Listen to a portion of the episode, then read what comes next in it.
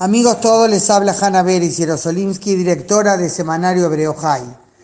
Les hablo hoy martes 15 de enero.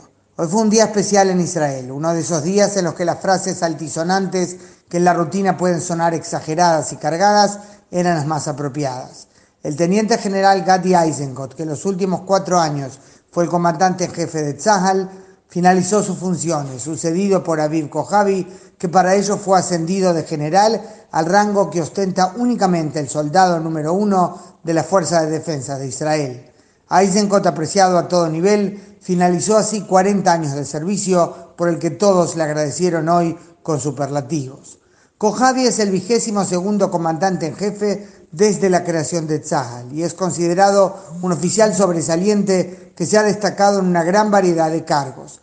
Nació en el año 64, creció en Kiryat Bialik y su servicio militar lo comenzó en los paracaidistas.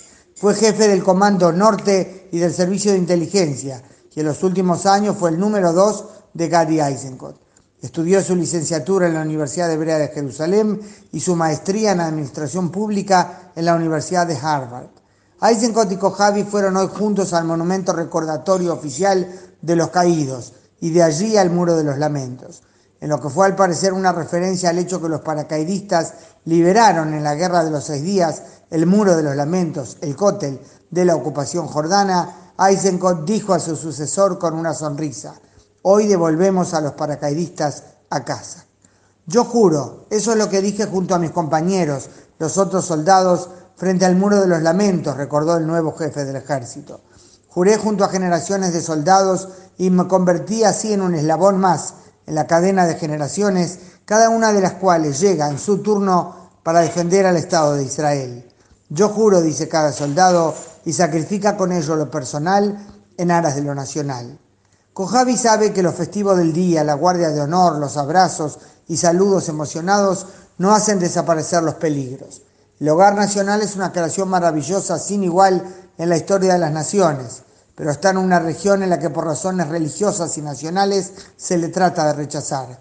Para defender nuestro hogar nacional necesitamos una mirada sobria, una fuerza militar en forma, la voluntad de usarla, discreción y determinación. A eso mismo se refirió el propio primer ministro Benjamin Netanyahu, presente también en su condición de ministro de Defensa, en la ceremonia de hoy, al hablar de la presencia militar de Irán en Siria.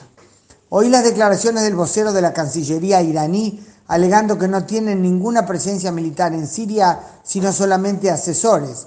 Pues permítanme, dijo Netanyahu, asesorarles a ellos, que se vayan rápidamente de allí, porque continuaremos con nuestra política terminante tal cual lo hemos prometido.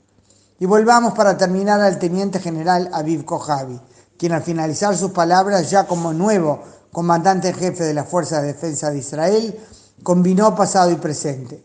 Como todo soldado en la ceremonia de juramento, juré en aquel momento dedicar todos mis esfuerzos a defender la patria.